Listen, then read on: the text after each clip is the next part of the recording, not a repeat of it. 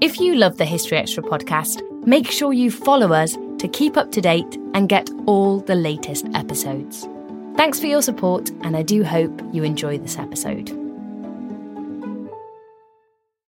This episode is brought to you by Indeed. We're driven by the search for better, but when it comes to hiring, the best way to search for a candidate isn't to search at all. Don't search, match with Indeed. Use Indeed for scheduling, screening, and messaging so you can connect with candidates faster. And listeners of this show will get a $75 sponsored job credit to get your jobs more visibility at Indeed.com slash History Extra. Just go to Indeed.com slash History Extra right now and support our show by saying you heard about Indeed on this podcast. Terms and conditions apply. Need to hire? You need Indeed. When you need mealtime inspiration, it's worth shopping Kroger, where you'll find over 30,000 mouthwatering choices that excite your inner foodie. And no matter what tasty choice you make, you'll enjoy our everyday low prices, plus extra ways to save, like digital coupons worth over $600 each week. You can also save up to $1 off per gallon at the pump with fuel points. More savings and more inspiring flavors make shopping Kroger worth it every time. Kroger, fresh for everyone. Fuel restrictions apply. Hello,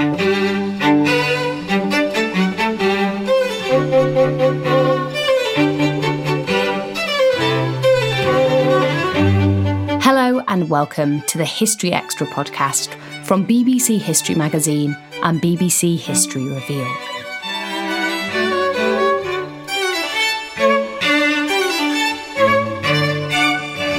I'm Ellie Cawthorne. From assessing weight and distance to calorie counting and calculating the depths of space, throughout history, humans have loved to measure things. We accept most of these measurements as unremarkable facts of everyday life.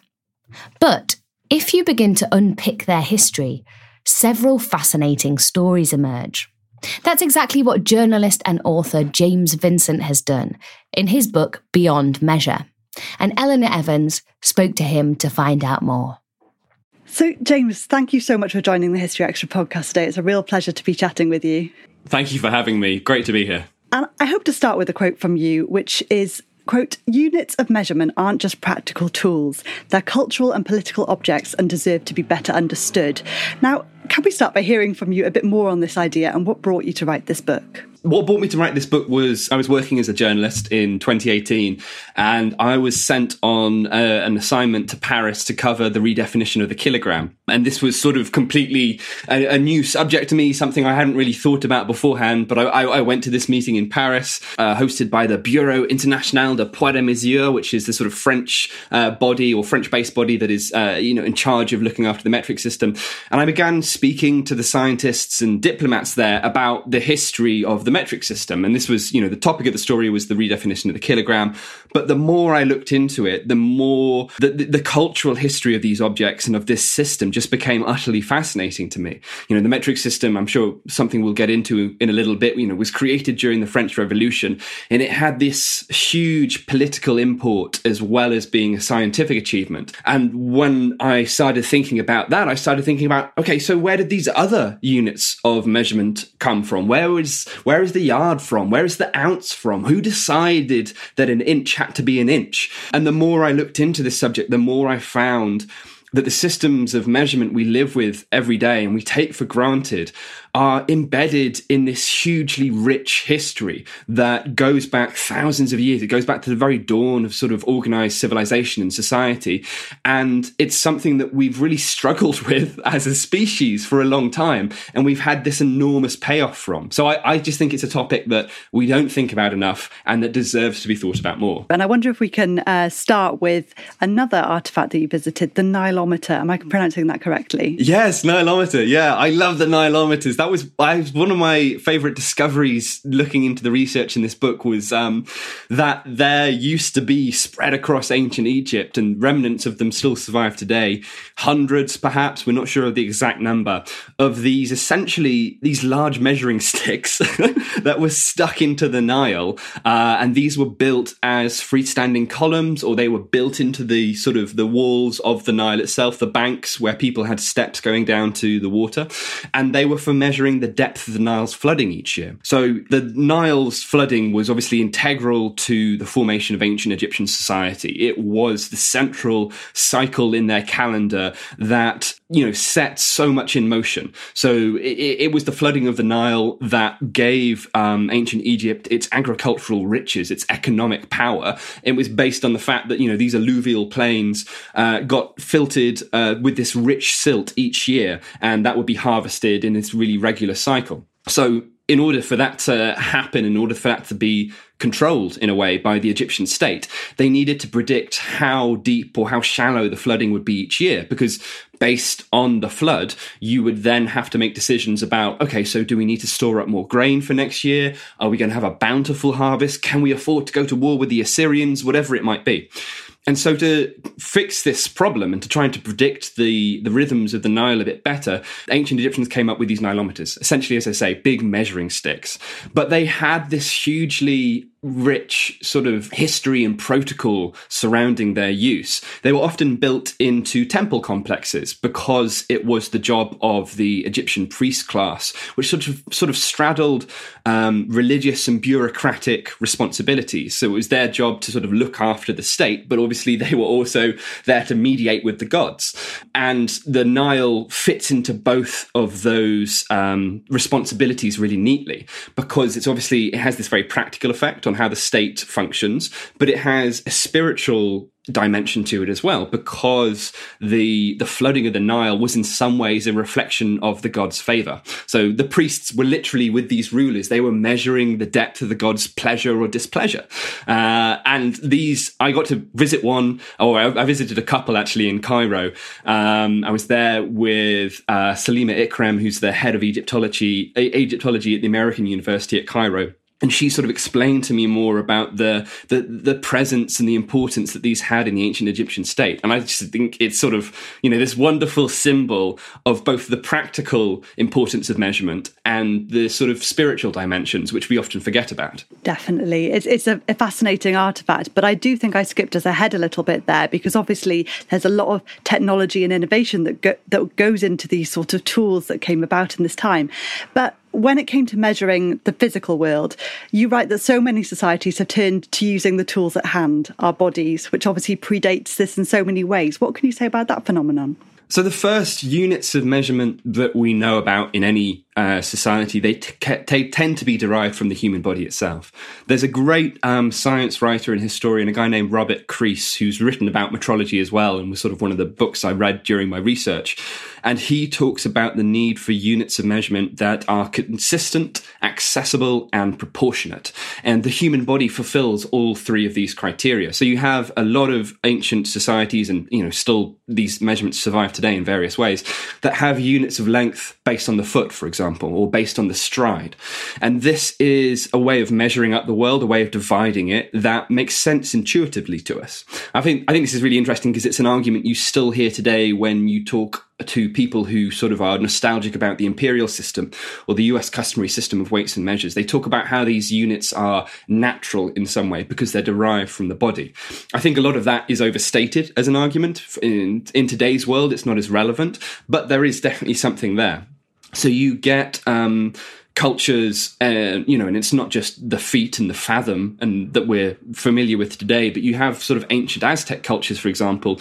They turned uh, the body into this huge index of different measurements. So you have not only the length of the forearm or the length of two outstretched arms, but you have things like the length defined by someone raising their hands up above their head or stretching on this diagonal route that goes from the tip of the finger to the to the sternum. So the body becomes this this source of measurement. It becomes this source for understanding the world. And what it offers, as I say, is consistency. And this is why a lot of early units are also derived from uh, nature as well. So one really common source was seeds because seeds happen to be, you know, they're accessible. You can get them all year round. They're cheap. They're abundant. Um, but they're usually a pretty consistent size. So millet seeds, for example, were used as a way of constructing units in ancient China. You would line up a certain number of millet seeds and then that would be your standard unit of length. So this is what sort of um, measurement provided in early societies. It was a way of consistently dividing up the material world. And then that has all sorts of benefits for trade, for construction, for scientific knowledge. And this is why these units sort of are prolif- um, proliferated and they prosper. Yes, I imagine many people will recognise that same consistency today and what it gives us. But something a, a, bit less consistent, but no less fascinating, is the idea that measurements then evolve out of practicalities. I think one that, that I found so fascinating was a certain society where they they judged a journey by how many pipes they could smoke on the way. Yes, yeah, yeah. I, I, I love these old units because they are so obviously rooted in everyday experience and you know how we try and understand the world. So a lot of you get this divide in my head. Uh, you know, this is just the way I've sort of divvied it up, divvied it up, and categorized it. You get shorter units, which are usually based on the body, and then when you're trying to estimate longer longer distances, particularly, you start to get more inventive units. So a common unit is the bow shot, for example, or the axe throw. Uh, one is the number of pipes that are smoked. Uh, there's a great one which is the number of coconuts that you might drink over a journey. And I, I, I think these sort of make intuitive sense. They're not very they're not very consistent. They're not very accurate. You know, your coconut length might differ from my coconut length, as it were, but they give us a sort of uh, intuitive understanding of journeys that we still sort of think about today. You know, if you and I were navigating around um, London, for example, you know you might have a journey you might have a long walk or something maybe you're doing a walk down uh, you know in the south downs or somewhere like that and you go oh well that journey is well, i know it's so many miles but i also know i'll need this much food for it or i'll need this much water or I'll, I'll, I'll, maybe i'll listen to it's two episodes of a podcast. That's how much it is to me. Maybe it's two episodes of history extra you know who knows? Um, and I, I i love this that we still do sort of improvise units out of nowhere and what they do is that they turn bits of the world which are sort of difficult to communicate, like long distances, they turn it into something we can communicate as well. So it's about creating essentially a language. Measurement is a language. So you've already outlined then some of the benefits that consistency has given us, but the flip side of that, potentially not not a binary thing, but there is another phenomenon. There's a lot of power at play, isn't there, with the people who impose those measurements, who set the measurements. Can you talk a bit more broadly about how how you found that in your book? Yeah. So uh, as I sort of said earlier, the history of measurement goes back to the very earliest records we have of human society.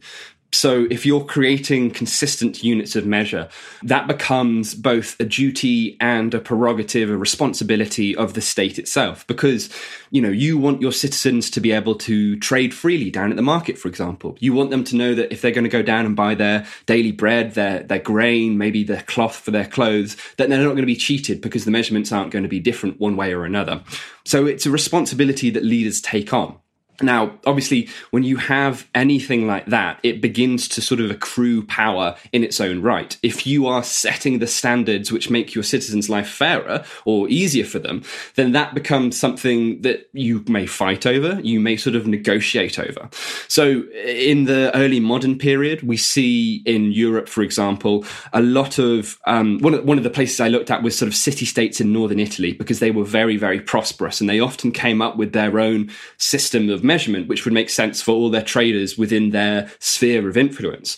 So when they were conquered or when there was a sort of political desire to shift them out of their position of power, there might be negotiations over the use of those measurements because being able to set them would in some cases be used to sort of assimilate them into a larger system. So when you get conquerors like Charlemagne, for example, or during the Roman Empire, one of the things that they would do is that they would try and impose their system of measurement on the domains and the provinces that they conquered. Because one effect of that was that you would then bind all of these individuals and all of this economic activity into a single political entity. Units of measurement take on this air of uh, political power, essentially. To be in control of them is to wield control over your subjects. It has benefits that you give to people, but it also, you know, it confers a sort of level of authority.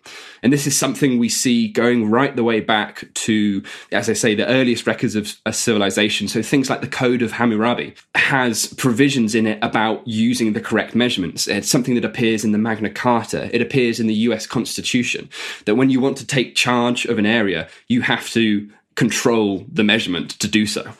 now sovereignty is something that we're going to return to over the course of the discussion, I'm sure. But right now, we're both in the south of England. It's a very hot day, and I wonder if we could zero in on what you found about uh, heat measurement because you you did travel to see the world's first Celsius thermometer. I did, yeah. I went to Uppsala to see the first ever thermometer. Oh, or, no, not the first ever thermometer. This was the interesting part of that story, I think, was that thermometry, the measurement of heat, has been, I, I think, a really interesting topic within the wider systems of measurement. Because unlike weight or unlike length, heat, the experience of hot and cold is quite subjective. You know, we, you know this if you just, you know, you live in a house with someone and they say, God, it's freezing in here. And you go, what? No, I'm, this is lovely and warm. You know, it, it's not something that we can agree on as easily by just comparing how long something is or how heavy something is with a set of scales. So deciding how to measure hot and cold was a really, really difficult subject. Um, for hundreds of years, there used to be all sorts of different temperature scales. And the first early temperature measuring devices are called thermoscopes. So that's the sort of predecessor of the thermometer is a thermoscope. What differentiates them is a lack of consistency. So Galileo, for example, was one of the early experimenters with thermoscopes and his were similar in design to modern thermometers, sealed thermometers, in that they had a liquid of some sort in a bulb at the bottom. And then that liquid would expand or contract based on the heat of the surrounding environment. And it would push up up or pull down a column of air, which would give you a reading about what the temperature was. But there was no way to compare one thermoscope to another. You know, there was no consistent scale that could be repeated time and time again. And the difficulty with this is, and the question I sort of ask in my book is, how do you create a reliable thermometer without a reliable thermometer to know that you've created a reliable thermometer? You know, if I have this thermometer and I tell you, well, it says that's 27 degrees and that's 46 and that's 32, how do you compare that? How do you check that? And the, the answer that scientists came to is they looked for stable thermometric phenomena.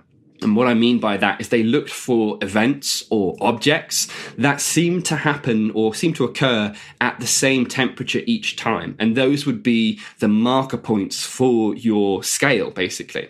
Now, over centuries, people look for all sorts of different ways of finding these thermometric markers.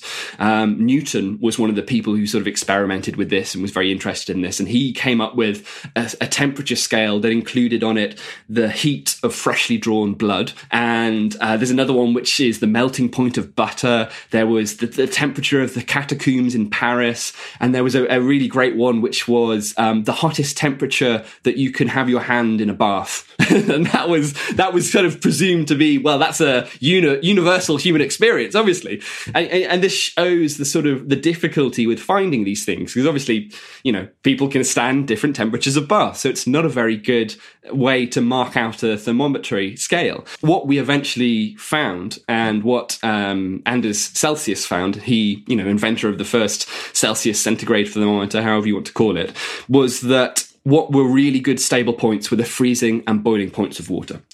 And these became the two markers for the two ends of the scale. And I think, you know, they're like tent poles hammered down to stop this scale flying off into the wind somewhere this took a lot, a lot of experimentation to work out exactly what these boiling and freezing points were. Because even if you think about the boiling point of water, for example, when does water boil? Or when does it look like water is boiling? Is it when the first bubbles appear? Or is it when there's a rolling boil and there's a continual source of bubbles? Um, and the scientists I sort of looked into, they, they really dove into this aspect of sort of human experience, as it were, if we can call boiling water that, and that they started dividing up boiling into, you know, six, seven, eight different types of boiling and this is what I love about measurement as well, is that it encourages us to look really closely at the world. You start thinking that you're measuring something like the boiling point of water, and then you realize that actually the boiling point of water is a really vague phenomenon, and there's all sorts of different ways to slice it up. And you, it's, it's sort of like a, it's a fractal experience, and that every time you look closer, you discover that there is another level of detail waiting to be revealed. Anyway, so they looked into all this, and Anders Celsius was the guy who came up with, um, not necessarily because he was a good instrument maker. He didn't actually make the instruments, but he was a great experimentalist, and he did all sorts of close observations, and he eventually came up with this scale that is become familiar to us all today, the Celsius scale. Now, the interesting thing was that uh, when I went to see this first ever thermometer, it's a beautiful, beautiful object, sort of silvery, very delicate looking, very fragile. It looks like, you know, it looks like a magical instrument, like a magical wand or something. And it's encased in this uh, old, very old stained sort of oak deck. And it has his handwritten scale along the side of it. But when you look closely, you realize that the scale is upside down. That Celsius put the zero degrees as the boiling point of water and he put 100 degrees as the freezing point of water. And it wasn't until years later that that would be flipped around. And I, that's just a sort of historical curio, but I think it really shows how arbitrary a lot of systems of measurement are. You know, they make sense uh, when we're used to them, but actually they have to be invented. They have to be dreamt up. And it's only once they're used and applied consistently do they start appearing to be these sorts of solid objective descriptions of the world. Right, that they gather their meaning and become sort of that the picture of finite. So um, you mentioned a couple of names there, Newton and Galileo. That I think people, you know, they'll think of the history of weights and measures, and they might think, yeah, those names. That I think of science, I think of th- those kind of names. But what really struck me as well is that you know, alongside these these thought experiments and suppose scientific things, you know, measurements are are everywhere, aren't they? From you know, artistic perspective to measuring rhythm or tonal shifts in music. And I guess it was just that span that I found so staggering. Yeah, I, I think um, there's a lot of uh, there's a chapter I did on the sort of early modern period, which has a lot of this idea about quantification as a broader activity than just the scientific.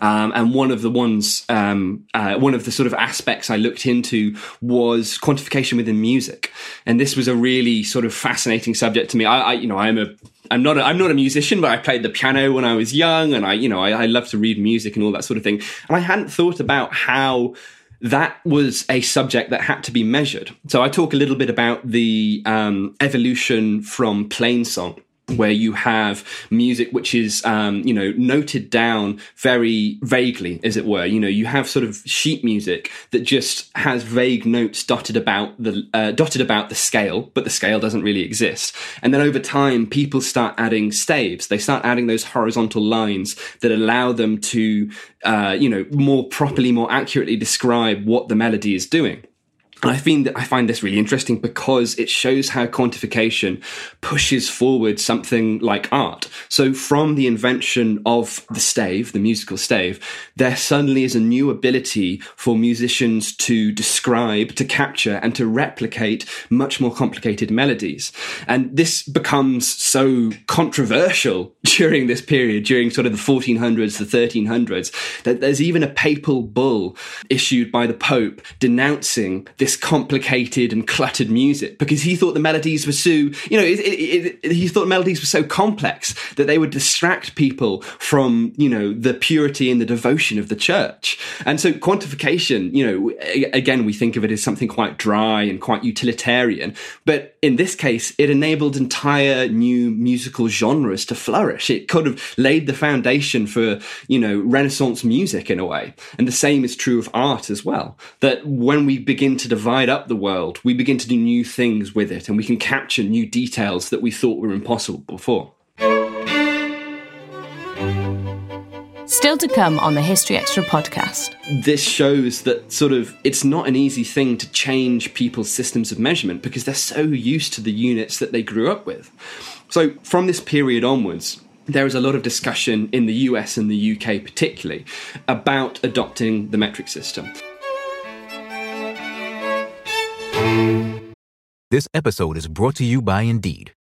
We're driven by the search for better, but when it comes to hiring, the best way to search for a candidate isn't to search at all. Don't search, match with Indeed. Use Indeed for scheduling, screening, and messaging so you can connect with candidates faster. And listeners of this show will get a $75 sponsored job credit to get your jobs more visibility at Indeed.com slash History Extra. Just go to Indeed.com slash History Extra right now and support our show by saying you heard about Indeed on this podcast. Terms and conditions apply. Need to hire? You need Indeed. We don't always realize just how much our negative thoughts and experiences stick with us and weigh us down. You may find your brain constantly running through a highlight reel of bad moments. That comment your friend made last week that hurt your feelings, that frustrating thing your mum does, or that silly thing you said in a meeting. Maybe it's time to get it all off your chest, whether it's a tiny annoyance or something much bigger. Talking about it can give you some relief and lead you to a potential solution. That's where therapy comes in. It's a safe space to share whatever's weighing you down and learn to process it so your internal highlight reel can focus on the good stuff. And BetterHelp offers affordable online therapy on a schedule that works for you. Connect with a licensed therapist by text, phone, or video call. Start the process in minutes and switch therapists anytime. Let it out with BetterHelp. Visit betterhelp.com slash historyextra today to get 10% off your first month. That's betterhelp, H-E-L-P dot com slash historyextra. eBay Motors is here for the ride. With over 122 million parts, you can make sure your number one ride or die stays running smoothly. Brake kits, LED headlights, bumpers, whatever your baby needs, eBay Motors has it. And with eBay Guaranteed Fit, it's guaranteed to fit your ride the first time, every time. Plus, at these prices, you're burning rubber, not cash. Keep your ride or die alive at ebaymotors.com. Eligible items only, exclusions apply. So, from uh, a thought then that I found, you know, it, it, it's so fascinating, but also fairly abstract, I suppose, in terms of think, thinking about it, to the uh, phenomenon that you call the single most significant event in the history of measurement, which people will might well be tuning in for, the creation of the metric system. Where does that come from? So, the metric system is a political project and it's a practical project. So I talked a little bit about we, we, talked a little bit about you know the early modern system, early modern period where you have lots of units of measurement being derived from the body. In Ancien Regime France, there was a particularly large number of units, basically, and this was in part because of the political system that controlled France at the time. You have um, units of measurement or systems of measurement that are defined by local lords. And this means, or this is one of the reasons that you have a proliferation of different units. Uh, there was one estimate by um, an English agriculturist named Arthur Young, who was traveling through France uh, prior to the revolution. And he said that there were thousands of different units. He said it was an infinitude of units, that it was tormenting to the people because you would buy, you know, an ell's worth of cloth in, in Provence and then you would go to Bordeaux and you would realize it was not the same sized L. And so you couldn't trade between different parts of the country. And it also meant that uh, the peasants felt that they were being taken advantage of a lot. So when they were paying their sort of uh, manorial dues that they owed to their local lord, their local lord would often have his own size bushel of grain that he would use to collect taxes in that just so happened to be a little bit larger than the bushel that the peasants themselves were using. So there was this sort of feeling of being uh, taken advantage of. So this all led to uh, a demand among the peasantry in the run up to the French Revolution for a consistent system of measurements. And there was even this uh, slogan, which was one king, one law, one weight, one measure, that was uh, repeated again and again in this document called the Cahiers de Doléances, which was the sort of complaints of the people that were supposed to be given. You know, they were collected by the Third Estate and they were supposed to be presented to the king that these are the wrongs we want righted. So that was the practical side of it. but once uh, the politicians got involved, the French revolutionary politicians and the scientists got involved, who were often motivated by the same ideals, they also thought that creating a new system of measurement for France could be something that had far greater ambitions than just France itself. They wanted to create a system of measurement for the entire world. And what they came up with was the metric system. And I think it's amazing because they have, in a way, succeeded. You know, the metric system is now this global system of measurement that is embraced by pretty much every country on the planet. Uh, I'm sure we'll talk a bit more about that later.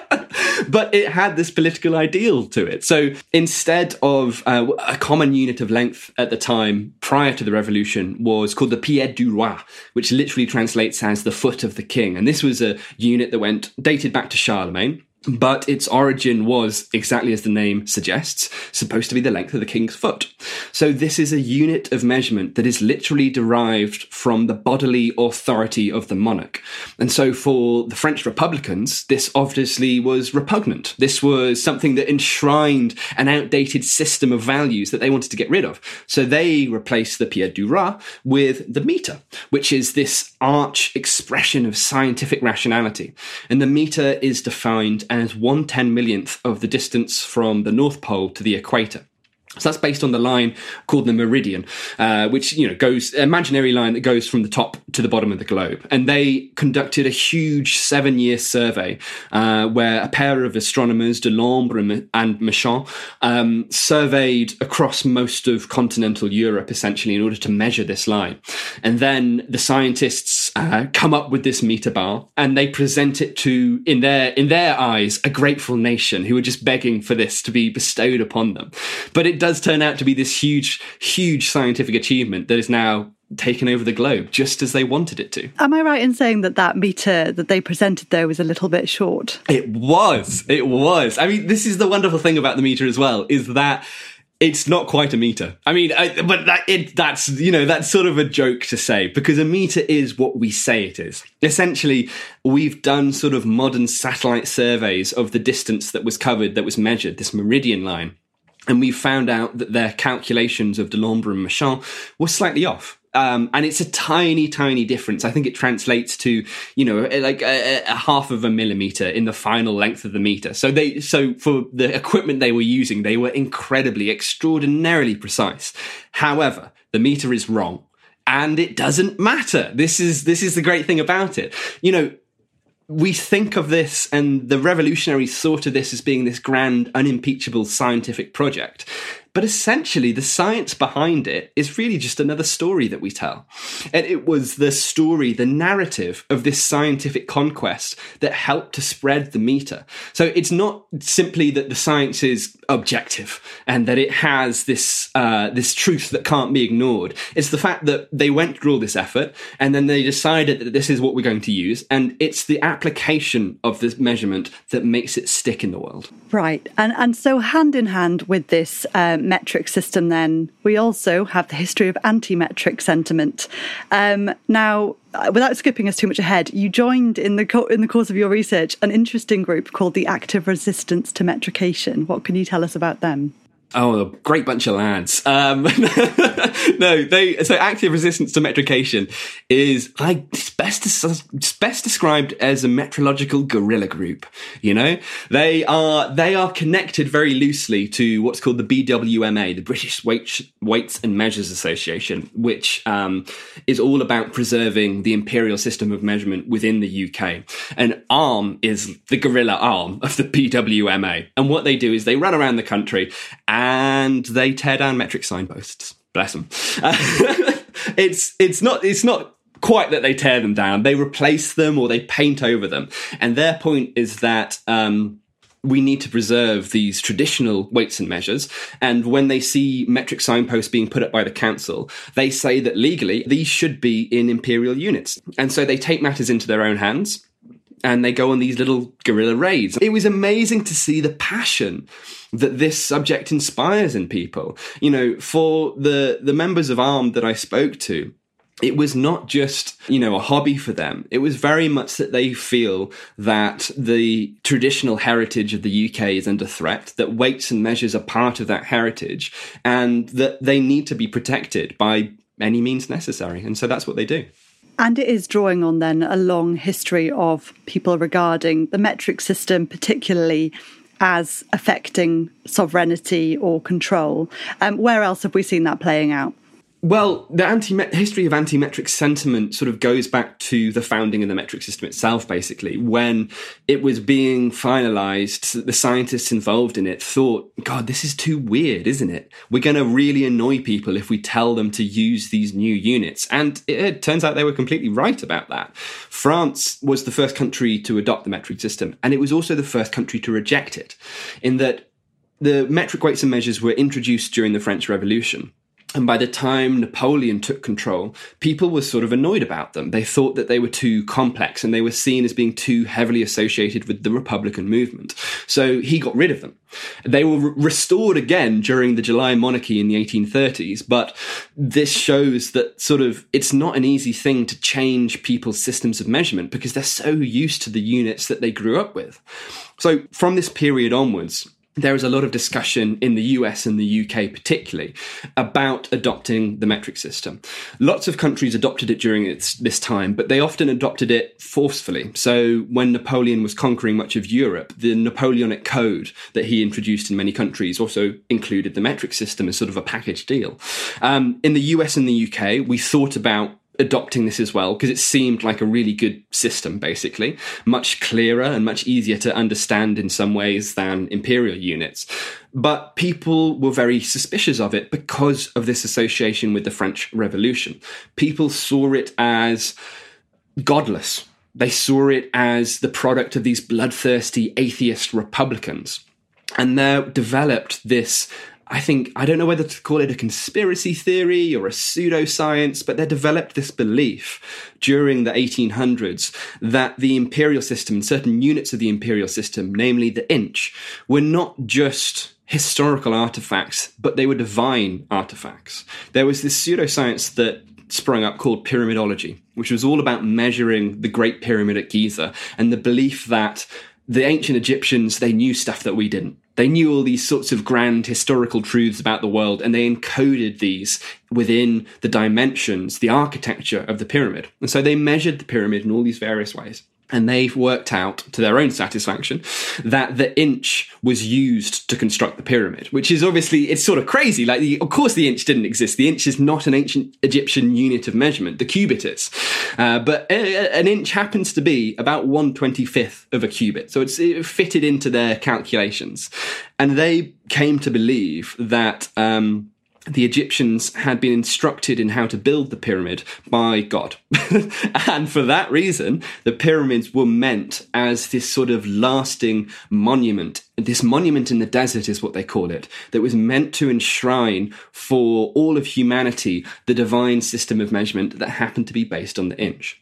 So anti-metric se- sentiment becomes motivated not only by xenophobia, by the idea that why should these French tell us what to do, but by religious zeal as well. And this is something you see in both the US and the UK. Now, I, I, want to be clear that these weren't necessarily the sort of overriding arguments that won the day when the debates were being had about whether to adopt the metric system. There were a lot of practical inducements as well for keeping the systems of measurement that the US and the UK had.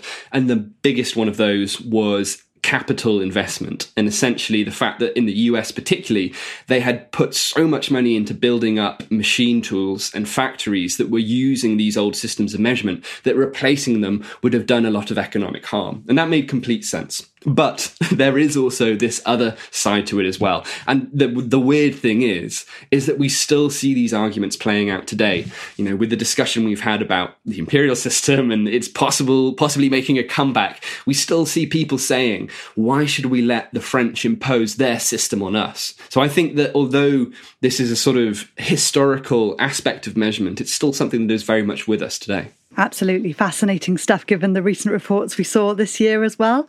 Um, so we've already talked then about how people have used their own bodies throughout the ages to um, work out various measurements, weights and weights and measures.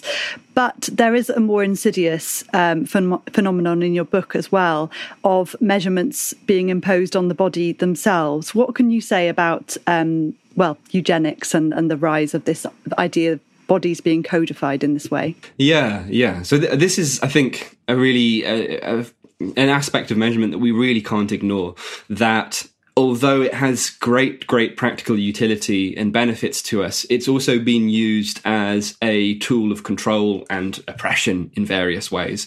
And this, this has happened on different scales, uh, you know, over time, but eugenics is perhaps the most egregious example of this. So eugenics, obviously has its has an origin in lots of sort of historical and social trends, but it was also very fascinated and um, enthralled by, shall we say, the idea that you could measure human intelligence in this very easy and uh, and objective way. So the IQ test comes about. Uh, it sort of stems from um, ideas in the 1800s onwards that you could measure humanity in all these various ways, and you would find certain traits that were true of different countries, of different populations, and eventually of different races. That once you started to measure enough individuals within a group, you could then extrapolate truths about all the people within that group.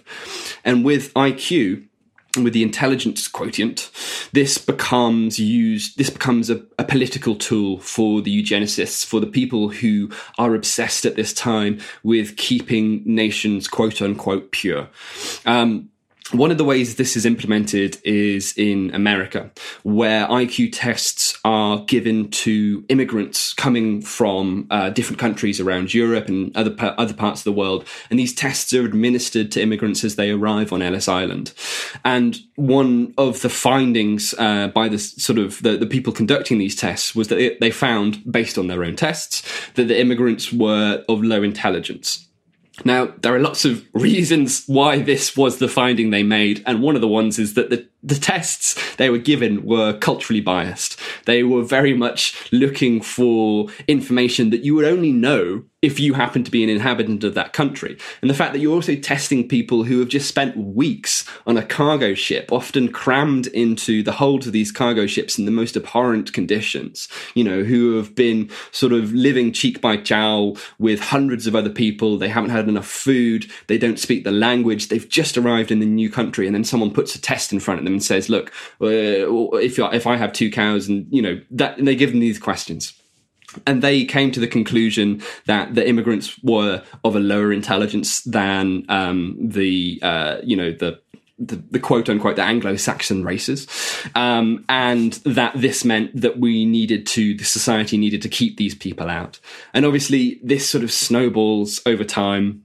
That's a sort of a, a huge understatement for it, and begins folded into these eugenics programs, which are very prominent in the UK, in the US particularly, and then of course um, during the 20th century, adopted by to terrible effect by uh, the Nazi government. I think what this shows is that we sometimes think of measurement as this supremely objective tool. That because we can put a number on something, it means that we have discovered some unerring truth about it. So it's really interesting when you look at the origins of the IQ test, particularly. Um, one of the main guys who came up with it was a French psychologist named Alfred Binet. And he thought that the IQ test would essentially be a really useful way to identify children in school who might need a little bit more help. And he was always very clear that what the IQ test measured was only ever a snapshot. It was only ever a, a very contextual little tool of testing someone's, uh, you know, whether they were struggling in the classroom, whether they needed a bit more help. Very simple, very narrow in its ability. And people who came after him said, no, what this tests is someone's objective, unchanging intelligence, their natural inbuilt intelligence. And once we have this number, that tells us all we need to know about that person. And so I think this is the dangerous side of measurement, as it were, that we can sometimes put too much focus too much faith in what the numbers are supposedly telling us. And that means that we have to discard the context. So, like when you're testing the intelligence of uh, immigrants, you're discarding the context of where they've come from, why they've arrived at this time, what they do know, what opportunities they've had to learn. You're throwing that all out the window and you're making a judgment because the numbers seem to tell you something that is objective. And it's just not always the case. Yes, some very sort of troubling aspects there of, of as you say, um, weights and measures. But from what you said, and for those who might think then that um, these systems are so established as to be immutable, is it fair to say then that if we do accept that you know measurements have arbitrary histories, they come with their own complexities, they do offer us so much more understanding about the world and our own skills? Oh, absolutely. I, I you know, it's it's it's something I sort of thought about a lot while writing the book. Was like, is this going to be an anti-measurement book or is it a pro-measurement book? I mean, I, I, I don't want to say that it's one thing or the other. I say I'm trying to take a holistic view on what measurement has given us and what we need to be aware of. But yeah, I think ultimately measurement is obviously a fantastic fantastically useful, practical tool. I, I, I, talked about this or mentioned this a little bit at the beginning of our conversation that measurement is a language. And I, I, I think that's really the best way of thinking about it. Measurement is a way of communicating across time and space. If we have a consistent set of units of, of measurement, then they allow us to talk to people on the other side of the planet. So measurement has been entirely um, instrumental in developing things like the scientific method. Because if you don't have a consistent way of measuring something that happens in the world, say you're doing an experiment and you want to know, you know, the temperature, for example, at which uh, a certain substance boils or an alloy forms, or, you know, there's some sort of calcination process or something like this, you need to be able to repeat that. And that means you need to set up the same conditions for your experiments each time. And that means you need to measure those conditions. So by measuring the world and noticing what changes, this is how science advances. This is how science scientific knowledge accrues over time. And this is why measurement is language, because it allows us to talk to people on the other side of the planet, to, share, to share knowledge. Um, and this is why I think it's obviously a, a, a hugely beneficial tool and one that, yes, we should all look into a little bit more. So, to finish off, then, I wonder if uh, I could ask a couple of things. So, I had a personal favourite uh, measurement that came out of your book, The Rood. I wonder if you could explain to our listeners what that is, and then perhaps what's your own favourite you came across? I shall. I mean, so the rood is uh, a historic unit of length, essentially. Um, it is also sometimes used to measure area, and it really differs because it was it was one of those units that sort of spread across Europe and had lots of different interpretations. But the the the, the definition that I talk about in the book um, is one that was come up by this uh, German Rechenmeister, uh, reckoning master, who's a sort of arithmetic and geometry teacher named Jacob Köbel, um, and he said if you want to define the rood, here's what you do. You stand outside church on a Sunday, you, you know, and you wait for the people to start filing out, and then out of the crowd, you pick 16 men at random and pick some small ones and pick some medium ones and pick some big ones. And you get them all to stand together with each of their foot placed behind their neighbors in a sort of conga line, and then you measure the length of those 16 feet, and there you have the rood. And from that, you can use the rood to measure your fields, you can use it to measure your buildings, to straighten your roads, all of these things. And I love that unit particularly, and I, am glad you asked about it, because I, I think it's such a wonderful example of how units of measurement were literally built from the communities that they served. That this was something that anyone could recreate in their village. So it, it, was a little bit inconsistent. But uh, Köbel is so specific about saying make sure you pick people of different heights so you have a good average length of a foot in order to create a rood that is, you know, useful and uh, sort of, you know, it's not it's not that you got 16 giants and then you created a mega rood by accident. You've got you've got 16 average people instead. Um, and when it comes to my own favorite unit of measurement from the book, oh gosh. Uh, I mean, there were a few I sort of came across that were very uh, that that were just very odd. There's one. Uh, this is a bit rude. I don't know if I'm allowed to talk about this on a podcast.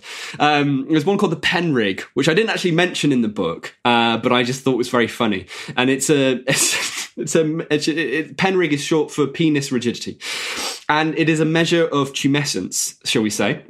Um, used by pharmaceutical companies to look at the efficacy of. Um, I'm not sure what the correct term is, what the polite term is. You know what I'm talking about here.